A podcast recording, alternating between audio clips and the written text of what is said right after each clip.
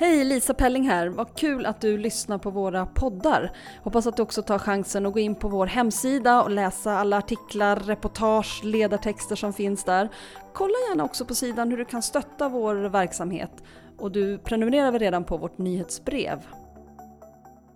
Observatörerna. Det är de som i ett allt mer byråkratiserat och svårmanövrerat samhälle gör tidningen till det viktigaste vapnet mot förstelning och maktmissbruk som tar upp kampen mot det som tycks dumt, gement och vrångt.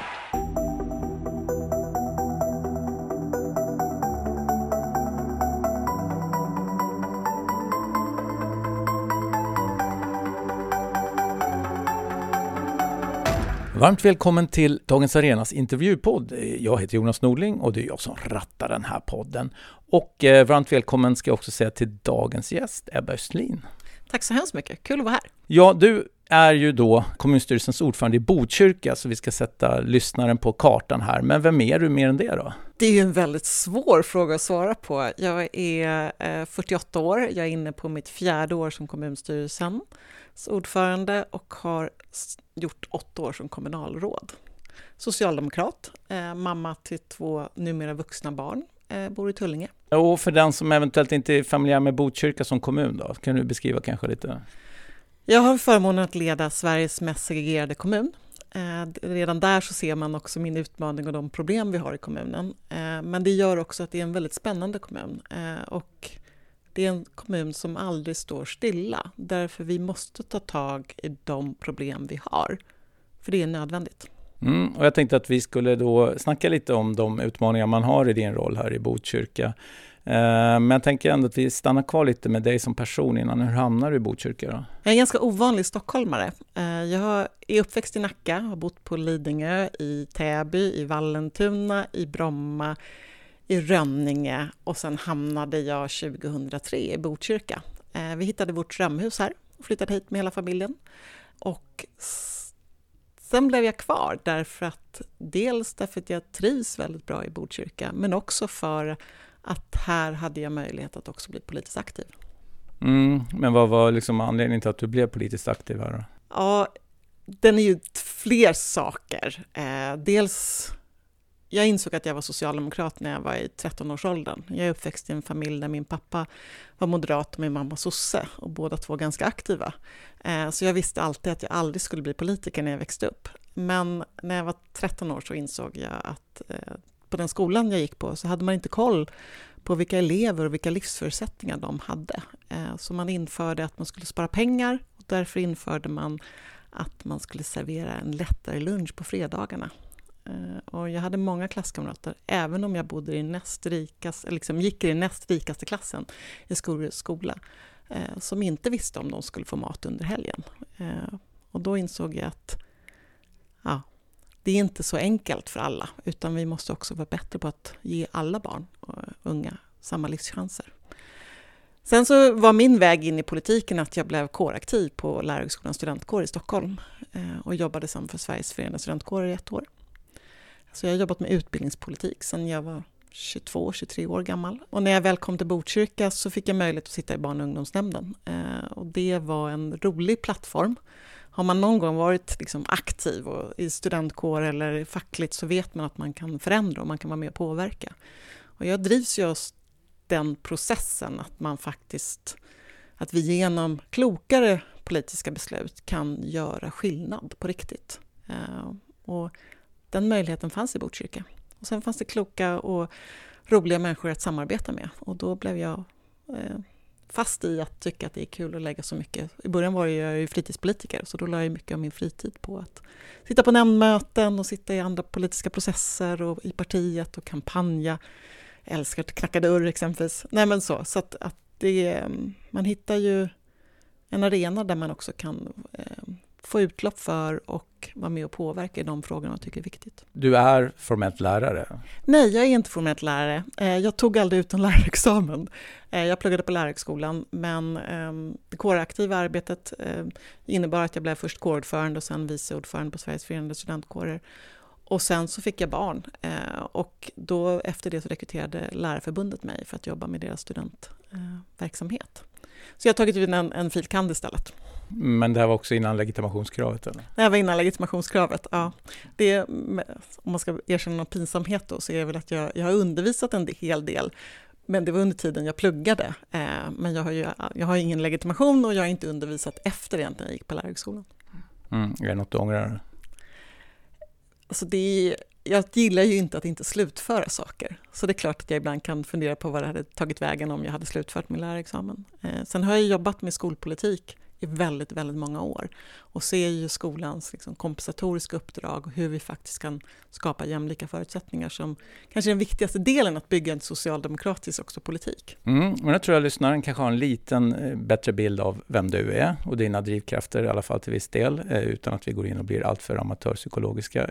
Men Botkyrka då? Du sa att det är Sveriges mest segregerade kommun. Men vi är 93 000 invånare. Eh, vi växer kontinuerligt. Eh, vi har stor inflyttning i kommunen, men också stor utflyttning. Eh, vi är uppdelade i fem stadsdelar som alla är ganska olika till sin karaktär. Därav att vi har den här stora spänningen som annars finns i storstadsregionen, den har vi i vår kommun. Så vi har stadsdelar som är väldigt framgångsrika och så har vi stadsdelar som har större utmaningar. Samtidigt så har vi ett helt nytt läge idag mot vad vi haft tidigare och det handlar om att förbifarten som kommer vara klar om ett antal år eh, men också att man helt plötsligt har sett fördelen av att investera i miljonprogramsområdet. 93 000 invånare, hur placerar man sig då på topplistan över Sveriges kommuner? Vi ligger någonstans 24-25 däromkring. Men nästan topp 20? Alltså. Ja. Och samtidigt är det en kommun som är rätt okänd. Om man ska säga så här, man känner till namnet och alla kan säga ja, Botkyrka och Latin Kings och sådana saker. Men, men eh, jag tror få svenskar utanför Stockholmsregionen sen skulle kunna placera Botkyrka på en karta. Men så är det säkert. Och jag menar, det är ju någonting som vi delar med väldigt många kommuner runt Stockholms stad att vi är ganska okända. Eh, vi har, nu har vi bättre medielandskap, vi har två lokaltidningar, eh, vilket gör det bättre att vi också kan nå ut till våra medborgare eh, och Botkyrkaborna. Men det är klart att vi, vi i relation till Stockholm så kommer vi alltid vara väldigt, väldigt små och då syns vi inte lika mycket eh, och då kan vi vara mer okända. Eh, jag skulle exempelvis ha svårt att placera alla kranskommuner runt om Göteborgs stad men du säger att du har två dagstidningar, då menar du de här eh, veckobladen som delas ut? Ja, jag sa lokalmedia. Jag sa inte dagstidningar. Nej, du menar två lokaltidningar, du sa det. Men, men, men två lokaltidningar eh, som då finns, men de kommer ut med ett, eh, ett, ett blad varje vecka. Det är inte riktigt att jämföra med som Luleå som också har två lokaltidningar som kommer typ fem, sex dagar i veckan. Nej, absolut. Det är en väldigt stor skillnad. Eh, och det är ju ett någon, en utmaning för oss eh, att få ut politik, att kunna liksom förmedla vad vi, vad vi är på väg och vad våra ambitioner är. Det är klart att i ett medlemskap, jag kan förstå mina kollegor i Kalmar eller i, i Luleå eller i Umeå som säger att ja, men tidningarna är på så mycket. Vi skulle önska att DN var på så mycket mer och följde vad som hände i Botkyrka mycket mer. Men jag förstår också att de ska följa alla andra kommuner och har Stockholms stad som liksom fond till allting. Men eh, det kan också finnas fördelar. Du kanske säkerligen kan gå och handla på ICA utan att du behöver bli stoppad och få diskutera liksom, kommande dagisnedläggningar och sådana saker. Nej, eh, det, får jag, det blir jag stoppad och man diskuterar eh, med mig. Nu har jag varit lokalpolitiker under så pass många år ändå, eh, så att jag blir ju igenkänd mer eller mindre. Och jag brukar tänka att det finns människor är ganska hänsynsfulla måste man säga. Eh, om jag har med mig mina barn så nickar man, eh, men man, vill in, man, tar in, man kollar om det är okej att prata. Är man arg så vill man prata, oberoende om vem jag är med mig, har med mig. Men man stämmer oftast av så. Men det finns ibland situationer där jag väljer en affär utanför kommunen om jag har bråttom. Okej, okay, och det här gäller oavsett om du handlar i Tulling eller om du är i Alby? Ja. För jag tänkte, du var ju inne på det själv, att det är en väldigt eh, splittrad kommun, eh, inte minst om man ser ut ur ett eh, socioekonomiskt perspektiv. Så, och, och, du nämnde ju tidigare, du bor i Tullinge. För mig som är uppvuxen i södra Stockholm så är ju Tullinge, det är en, det är en, det är en villaförort helt enkelt. Så. Ja. Och jag skulle säga att det är få som jag har träffat som är från Tullinge som säger att de är från Botkyrka, de säger att de är från Tullinge. Jo, men det, vi har ju en, en bostadssegregation. Jag eh, bor ju inte i villa i Tullinge. Eh, utan jag bor i lägenhet. Eh, men vi kan ju se den att vi har ägande, alltså man äger sin bostad i Tullinge. Eh, det gör man inte i Alby. Så att när vi jobbar med att skapa mer socialt hållbara stadsdelar, då jobbar vi ju för att tillföra det som saknas. Och det är ganska enkelt att göra det i Alby eller i Fittja. Där är alla väldigt glada när vi bygger bostadsrätter. Det är mycket svårare när vi ska bygga hyresrätter i Tullinge. Det finns ett mycket större motstånd i villamattorna att vi ska bygga hyresrätter. Men jag tänker att en modepolitik faktiskt, även om det kommer ta lång tid innan det innebär förändringar, så behöver vi bygga blandat i alla stadsdelar. Men det är också att alla kommuner i Stockholmsregionen skulle behöva bygga blandat. För den största segregationen finns ju egentligen längs med röda linjen. Och inte inom min kommun, utan mellan, ja då, exempelvis en ort södra delen av röda linjen mot Danderyd och Mörby. Och för den som eventuellt inte är bevandrad i Stockholms geografi så är röda linjen då en tunnelbanelinje som går in i en del, ena delen av Botkyrka medan den andra delen nås av pendeltåget som går ibland. Ja, det här är också, liksom, skapar en, en dualitet naturligtvis för dig. Men hur kan det där gestalta sig, den här otroliga skillnaden i, i kommundelar? Dels handlar det om kontakten, hur man tar kontakt med politiker om jag ska ta exemplet när jag var utbildningsnämndens ordförande, så visste jag ju på dagen när antagningsbeskedet för förskoleklasseleverna hade gått ut i Tullinge, för då ringde man till ett ansvarigt kommunalråd för att man inte hade kommit in på den skola man hade förväntat sig komma in på. När jag hade kontakter med föräldrar längs med tunnelbanelinjen så var det oftast väldigt mycket senare i en process och det fanns reella skäl till att man skulle ta kontakt med mig om man ska vara lite förenkla det lite. Mm, ja, men kan du konkretisera lite där? Så? Nej, men så här, att det precis som på alla andra plan, eh, med en socioekonomiskt stabil grund, eh, man är akademiker, man är van att kunna föra fram sina åsikter, då går man också till kommunalrådet och säger vad man tycker i stor utsträckning. Det gör man kanske inte om man bor i andra hand. Det gör man kanske inte om man är asylsökande och väntar på uppehållstillstånd. Eh, så att man har är mycket närmare till att ta kontakt med sina politiker eh, i socioekonomiskt starka områden än vad man har i våra miljonprogramsområden. Det är någonting vi aktivt försöker att motverka, eller alltså inte motverka att man ska ta kontakt med oss, men att det ska bli mer jämlikt. Om vi, vi tittar lite på de utmaningarna man har då i Botkyrka så Eh, vi har nämnt en, en, några områden här, eh, Tullinge och Alby har vi nämnt och det finns ju en, en, en hel del andra också. Men, men någonting som, som verkligen mm, präglar din utmaning, det är väl att eh, de här listorna över särskilt utsatta områden som finns och som brukar diskuteras med jämna mellanrum. Där brukar ju åtminstone tre områden inom Botkyrka finnas. Eh, jag ska se om jag kommer ihåg dem. Det brukar vara Fittja, det brukar väl vara Alby, det brukar vara Hallunda. Missar jag någon? Och, och Norsborg, ja, Hallunda och Norsborg brukar slås ihop. Så, men det, det är de tre områdena. Och, och liksom, eh, hur tacklar man det? Det första området som hamnade på den här listan, eh, det var ju Hallunda och Norsborg. Och ett av skälen till att vi kom med på listan, det handlade om den utmaning som Moderaterna hade haft inom sitt parti. Eh, det vill säga att man hade haft ett kuppförsök där man faktiskt hade försökt ta över makten inom det partiet. För en del handlar ju om samhällspåverkan och att de kriminella organisationerna jobbar för att påverka samhället och de kan ta olika vägar på det. Eh, men efter det så har vi ju, eh, eftersom vi är, Botkyrka finns med på den prioriterade listan, fått ökade polisresurser, eller lokalpolisområdet har fått ökade polisresurser.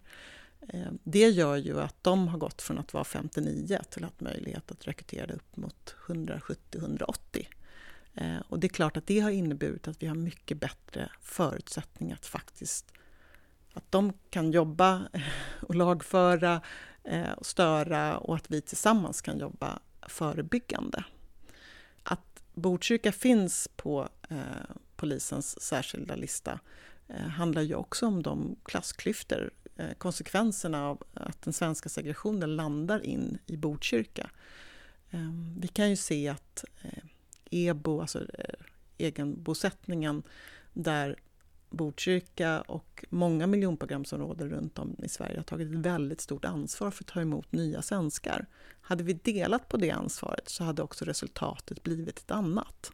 Hade Täby tagit emot en del av dem som Botkyrka har tagit emot så hade resultatet blivit ett annat. Och eh, eftersom Stockholmsregionen är en gemensam arbetsmarknad, eh, en arbetsmarknadsregion, så vet ju jag att Täby har ju problem att få tag på barnskötare och förskollärare, som, precis som alla andra. Eh, men om man får en anställning i en kommun som Täby så har man inte råd att köpa sig ett boende. Eller få, man kan inte få ett boende i Täby, utan man måste bo någon annanstans.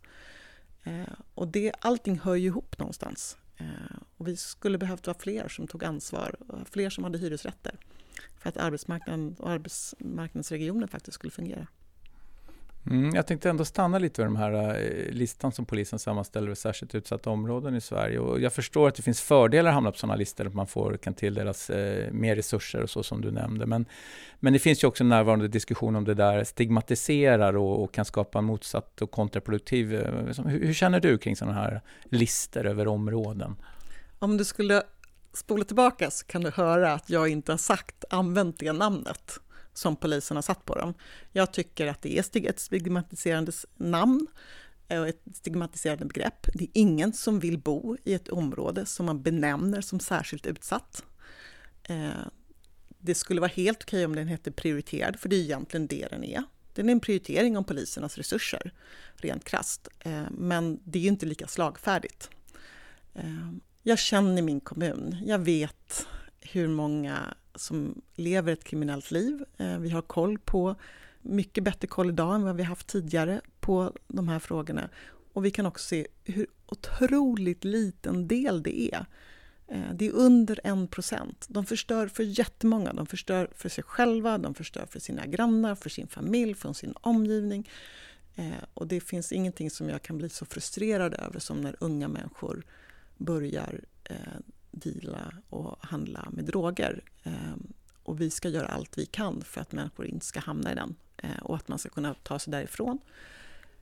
Men det är en väldigt liten grupp eh, och jag kan bli frustrerad över att de får sätta bilden av ett helt område.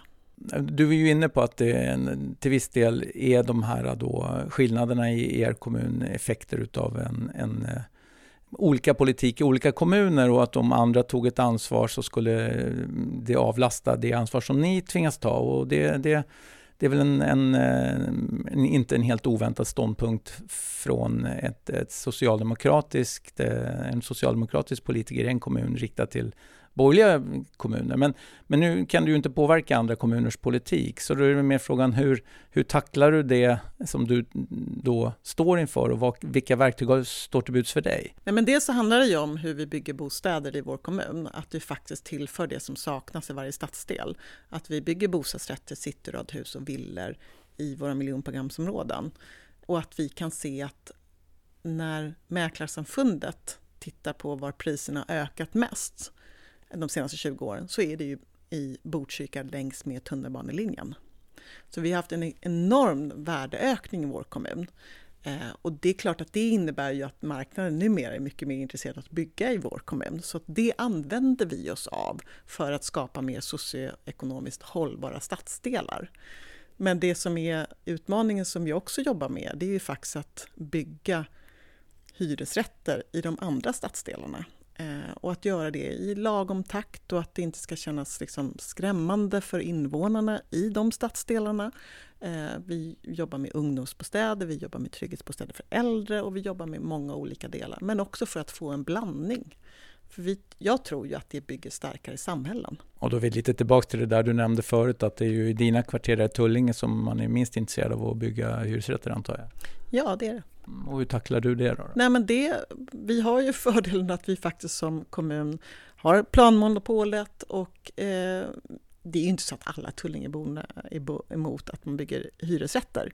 Eh, men det är viktigt att visa på varför vi behöver göra det och det är viktigt att jag för en liksom, våga ta den diskussionen om det är på liksom Hemköp när jag går och köper min eh, fralla eller vad det nu kan vara på lördagsmorgonen. Men att jag också står kvar och berättar. Jag tror, att, jag tror att det här skapar tillväxt. Jag tror att det här skapar mer sammanhållna samhällen. Jag tror att det är bra för Tullingeborna att vi också har en blandning. Vi var ju lite inne på det här att det är tunnelbana åt ena hållet och pendeltåg åt det andra hållet. Och det har väl också kanske varit lite utav, ehm, jag ska inte säga en förbannelse, för det är det ju inte, men en, en, en geografisk utmaning också. Att eh, en del av Botkyrka har haft tunnelbana och hyreshus och en har haft pendeltåget och, och, och, och kanske mera då ägt boende. Eh, och sen är det liksom typ skog och vatten däremellan. Så hur, hur, hur, hur jobbar man med sådana geografiska utmaningar? Det får man jobba med på olika plan och se till att också att vi har nej att vi ser till att vi lägger eh, ungdomsaktiviteter, föreningsliv och så vidare så att, det, att man rör sig i hela kommunen. Eh, jag är mån om att när vi äter luncher, att vi också rör oss i hela kommunen så att vi är synliga, att man gör verksamhetsbesök, att man knacka dörr, att man gör det, att man faktiskt kan hela sin kommun. Eh, det är viktigt. Jag tror att en av de... Det är inte, skillnaden ligger inte bara i som tunnelbana och pendeltåg. Det handlar också om var någonstans på den kommunikationslinje vi ligger. För på tunnelbanan ligger vi längst ut. Vi har ingen tillförsel från liksom söderifrån till eh, Hallunda, Norsborg, Fittja, Alby, utan det är ändstationerna. Och i Tumba och Tullinge så ligger vi liksom i mitten. Vi har både liksom Huddinge inåt och sen så har vi Salem och Södertälje neråt och Gnesta och så vidare. Så då ligger vi, ja, vi ligger ändå mitten, vi ligger ju centralt på Södertörn eh, och det påverkar kanske ännu mer. Det kan man ju se på strömmarna på till gymnasieskolan och så vidare som gynnar Tumba gymnasium och Tullinge gymnasium som är väldigt attraktiva och välsökta gymnasieutbildningar. Mm, jag tänkte vi ska stanna här nu lite kring skolfrågorna också eh, för att göra den, den bryggan tydlig. En sak som är svår att inte ställa frågor kring är ju naturligtvis det som hände kring eh, eh, Skolinspektionen och deras då inställning till hur ni drev en skola här i Tumba, Storvretskolan. Eh, jag tänkte jag skulle erbjuda dig möjlighet att få berätta för, för, för, för den eventuellt lyssnare som inte känner till, vad var det som hände egentligen? Vi är väl den första skolan i Sverige som har fått en statlig överrock, helt enkelt. Mm. Det är helt enkelt så att en kommunal skola sattes under tvångsförvaltning så på grund av att eh, Skolinspektionen inte tyckte att ni gjorde tillräckligt utifrån deras rekommendationer. Så med din bakgrund då i utbildningsförvaltning eller utbildningsnämnden och inte minst också med lärarambitioner och så, så hur, hur kändes det där? Det är klart att det inte kändes något bra.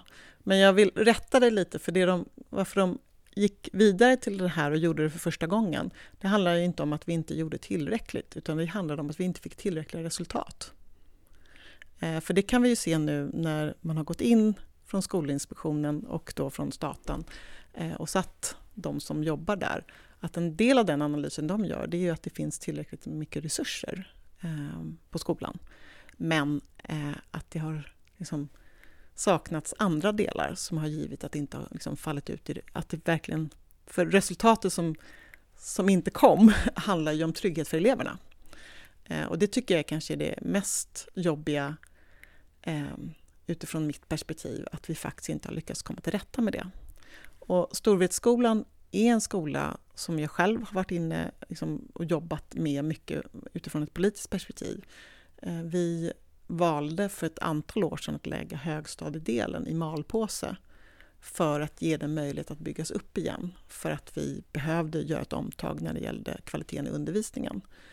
Eh, och fick då ett uppsving, så att vi fick både ökad trygghet och vi fick bättre resultat.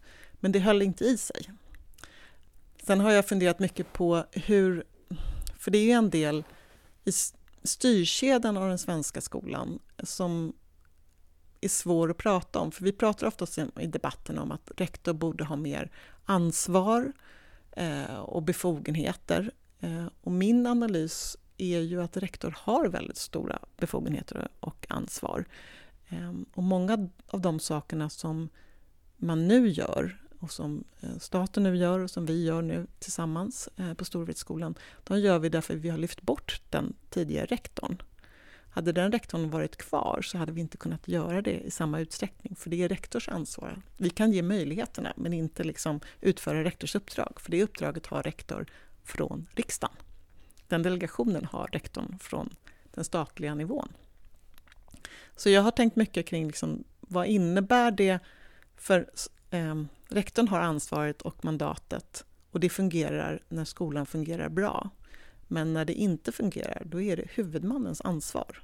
Och vilka verktyg har vi då i vår verktygslåda för att gå in och jobba med en skola där det inte fungerar? Mm, men om du hade fått eh, backa bandet då och, och, och, göra annorlunda, vad hade du gjort då? För att undvika att hamna i det här läget? För tvångsförvaltning är ju ändå det är ju ett nederlag, det måste man väl ändå erkänna? Absolut.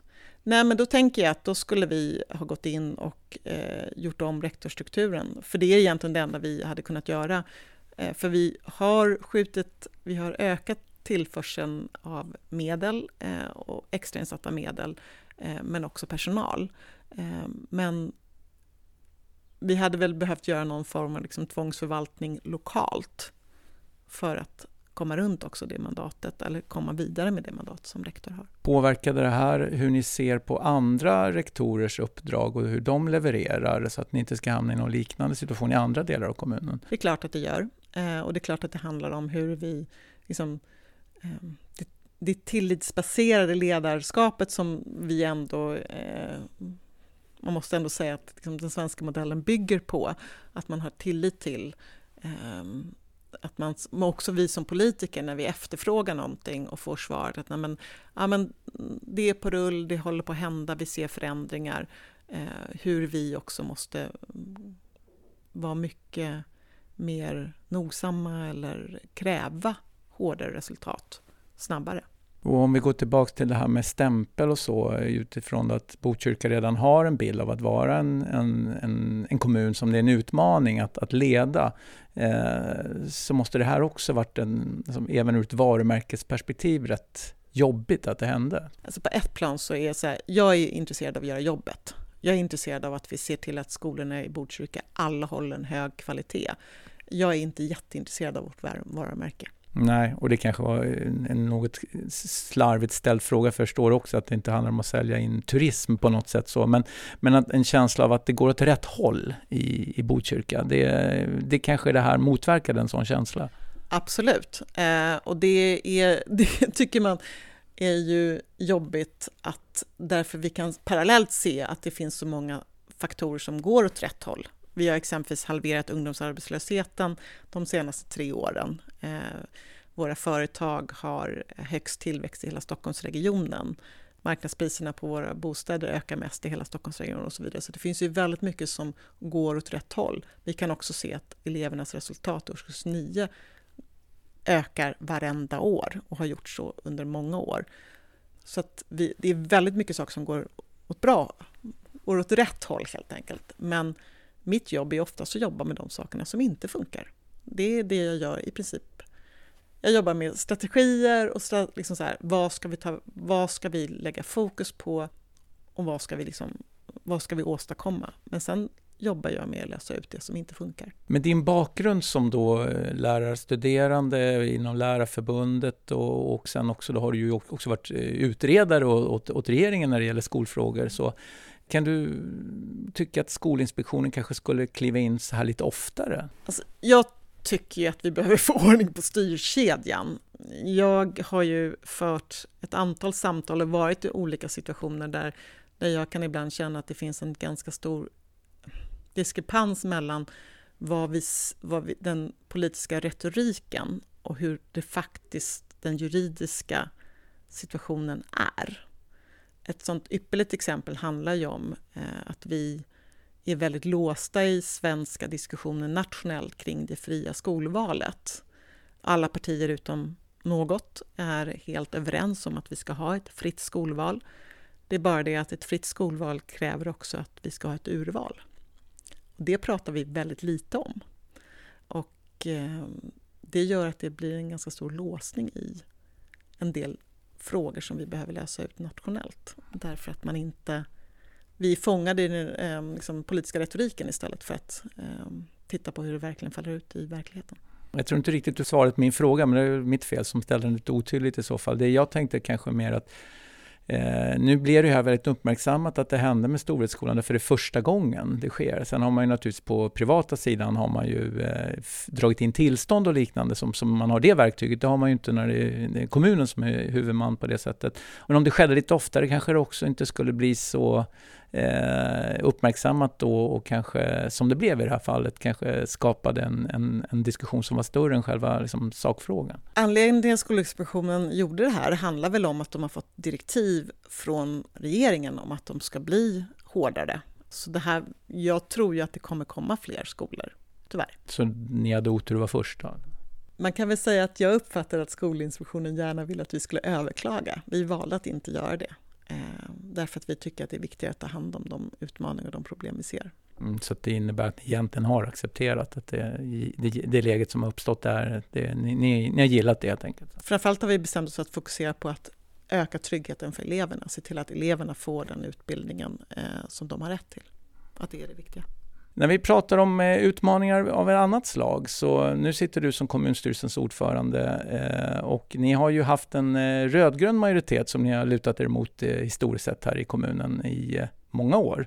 Men, mm, men efter senaste valet så uppstod en ny parlamentarisk situation i, i kommunfullmäktige och ni tvingades hitta en ny majoritet. Så jag vill beskriva lite av den resan. Ja, den resan startade väl egentligen i samband med att jag blev kommunstyrelsens ordförande. Jag har tyckt att det var viktigt att hitta eh, blocköverskridande allianser och kunna komma överens om frågor eh, för Botkyrkabornas bästa. Eh, och efter valet kunde jag konstatera att det var lite skämtsamt ingen som vann för att det var ett, ett helt nytt parlamentariskt läge.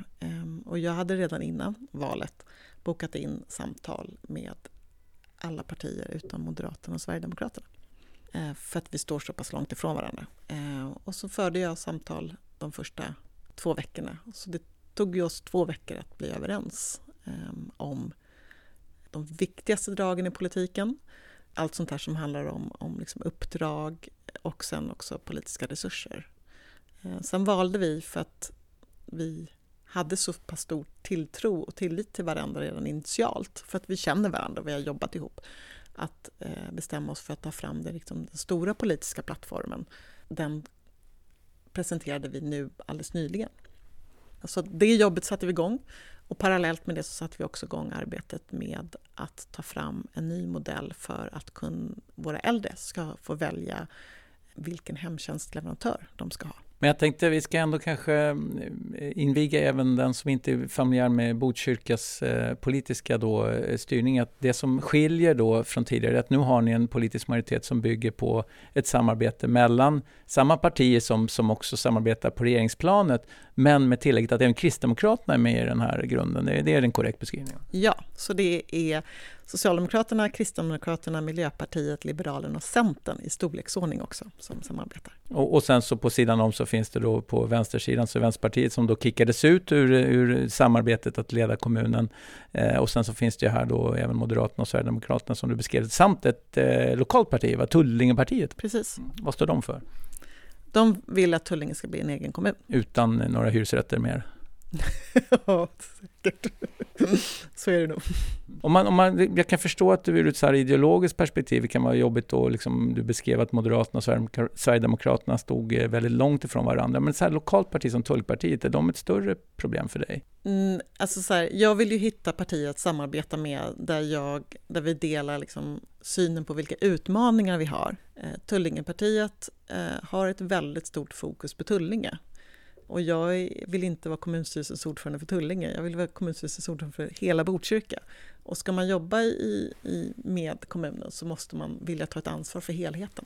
Samarbetet med Vänsterpartiet släckte ni, hur, hur, hur är relationerna där då?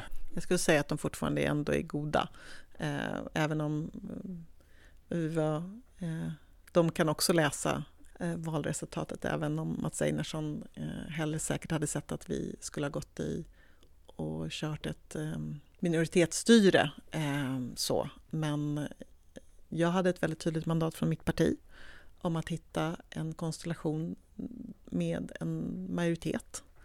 Ehm, jag tror att det jag kan ju se på de kollegor jag har i Stockholmsregionen som styr i minoritet att det är mycket tuffare. Och då menar jag inte tuffare för kommunstyrelseordföranden, för vi ska ha det tufft, det liksom ligger i vårt uppdrag. Utan det är tuffare därför det finns massa beslut som man inte klarar av att hantera. Därför att man vet att det är svårt och att det är jobbigt att ta en del beslut. Eh, för att det är inga kommuner som har ett bra ekonomiskt läge. Eh, vi sitter alla i den sitsen att, att skattemedlen inte riktigt räcker till eh, det vi vill göra när det kommer till välfärd. Och då, speciellt om man också parallellt med det växer och behöver bygga det byggs bostäder och man behöver bygga eh, förskolor och skolor och äldreboende och så vidare så behöver man investera mycket och då behöver man ha koll på ekonomin. Eh, och det är, det är mycket lättare när man har en gemensam utgångspunkt att förhandla. För det gör man även när man liksom sitter i majoritet. Man förhandlar de fem, vi är fem partier, så då förhandlar vi fem partier. Men det är en helt annan ton när man förhandlar inom ett samarbete än om man förhandlar utanför så för att hitta en majoritet i fullmäktige. På riksplanet så är det ju väldigt tydligt att Kristdemokraterna rör sig åt, åt den, den mera eh, värdekonservativa riktningen där Moderaterna och Sverigedemokraterna också befinner sig. Eh, men här har du då med Kristdemokraterna i, i familjen. Så vad, vad skiljer liksom Kristdemokraterna eh, som samarbetspartner här jämfört med hur du uppfattar dem i rikspolitiken? Det finns ju, all, det finns ju en skillnad i lokalpolitiken, i kommunpolitiken mot den nationella politiken och det är ju att vi, dels så tror jag att vi är mer pragmatiska därför att man behöver lösa liksom utmaningar mer hands-on. Eh, och tittar man i alla, bes, alla liksom beslutsforum så kanske man i princip, Sverigedemokraterna, eh, de är lite annorlunda mot de andra övriga partierna men annars så är vi ju vi är överens om ungefär 80 procent av alla ärenden. Och sen har vi under lång tid haft ett väldigt bra samarbete med Kristdemokraterna lokalt. Eh, och vi har hittat de frågorna där vi är överens. Vi har några frågor som vi inte är överens om och då är vi överens om att vi inte ska jobba med dem under den här mandatperioden. Det kan man också bli överens om. Mm, det är kopplat till personkemi då med er ideologi? Ja, men dels är det klart, det är alltid alltid, tror jag, när man jobbar så är liksom personfrågorna viktiga. Det vill säga att man litar på varandra, för det är grunden att liksom hitta fram och komma till den där konstruktiva lösningen man ändå behöver komma till. Och sen så är det ju så att en del av partipolitiken kanske blir mer ideologisk på nationell nivå än vad den är i kommunen. Eh, så. Du har ju nämnt en, en, en, en lång rad utmaningar som, som du brottas med i din vardag, men, men om du nu får lyfta upp en sak som står Eh, överst på det här måste ske nu eh, och här. Vad är det? Jag har ju sagt att det största problemet vi har att adressera den här mandatperioden, det handlar om skolsegregationen. Vi har, väl, några, vi har många väldigt bra skolor i Botkyrka, men vi har också exempelvis Storvreten. Eh, och alla barn har rätt att gå till en, en skola som är, håller väldigt hög kvalitet så att man kan utveckla sig eh, och bli precis så maximalt bra som man kan bli. Så skolsegregationen är vår största utmaning. Och, och givet det då, var den här äh, tvångsförvaltningen bra eller dålig med det, i, i det läget? Det vet inte jag om jag kan vara säker på idag. Eh, jag tänker att eftersom jag är fokuserad på resultatet eh, så är jag övertygad om att vi kommer komma till rätta med det och att vi har kommit en bra bit på vägen nu. Så i det givet, i det perspektivet så var det väl bra. Eh, är det någon som du upplever plockar billiga politiska poänger på den här situationen som uppstått? Jag tror man alltid kan försöka plocka billiga politiska poänger på Botkyrka. Eh, Men jag pratar bland dina kollegor här i, i, i kommunen, bland de andra partierna? Nej, det har jag inte upplevt. Utan man bär den här alltså, situationen gemensamt allihopa? Ja, jag tycker att det finns ett stort ansvarstagande hos alla partier. Ja, vem borde jag träffa i nästa avsnitt? Oj, eh, bra fråga. Spontant så tycker jag du ska träffa Kenneth Nilsson som är min eh, motsvarighet i eh, Örebro. Men jag skulle också vilja säga Hanna Bokander som är kommunstyrelsens ordförande i Danderyd. Mm, vad skulle jag fråga henne om då i så fall? Nej, men hon har ju, eh, hon har en kommun med andra förutsättningar än vad jag har. Eh, så, som också sitter i ett tajt ekonomiskt läge och hur hon ser på hur hon ser på det. Mm, ja, tack för det tipset och eh, tack Ebba för att jag fick stjäla lite av din tid. Tack själv, vad kul. Och du som har lyssnat, stort tack för att du har hängt med hela vägen hit. Jag hoppas att du har fått en, en bättre inblick i vad som händer i Botkyrka eh, och eh, hur den kommunen är strukturerad och vilka som utmaningar som finns i politikernas vardag här. Eh, jag heter fortfarande Jonas Nordling eh, och jag är ute vardags chefredaktör för Dagens Arena. Eh, och Dagens Arena det är ju en nättidning där du kan eh, följa vad som händer i, i samhället eh, på mm, både längden och bredden och eh, på de mest oväntade perspektiv kan du alltid finna där på vår sajt. Och för att du ska vara extra säker på att du aldrig missar någonting av det vi publicerar så rekommenderar jag att du prenumererar på vårt nyhetsbrev. Eh, allt det här eh, hittar du naturligtvis på just vår sajt och den heter ju dagensarena.se. Vill du mig någonting så når du mig alltid på min eh, mejladress och den är ju jonas.nordling.arenagruppen.se. Ja, det var allt det för dagen eh, och eh, tills vi hörs igen, eh, ta hand om dig och hej då!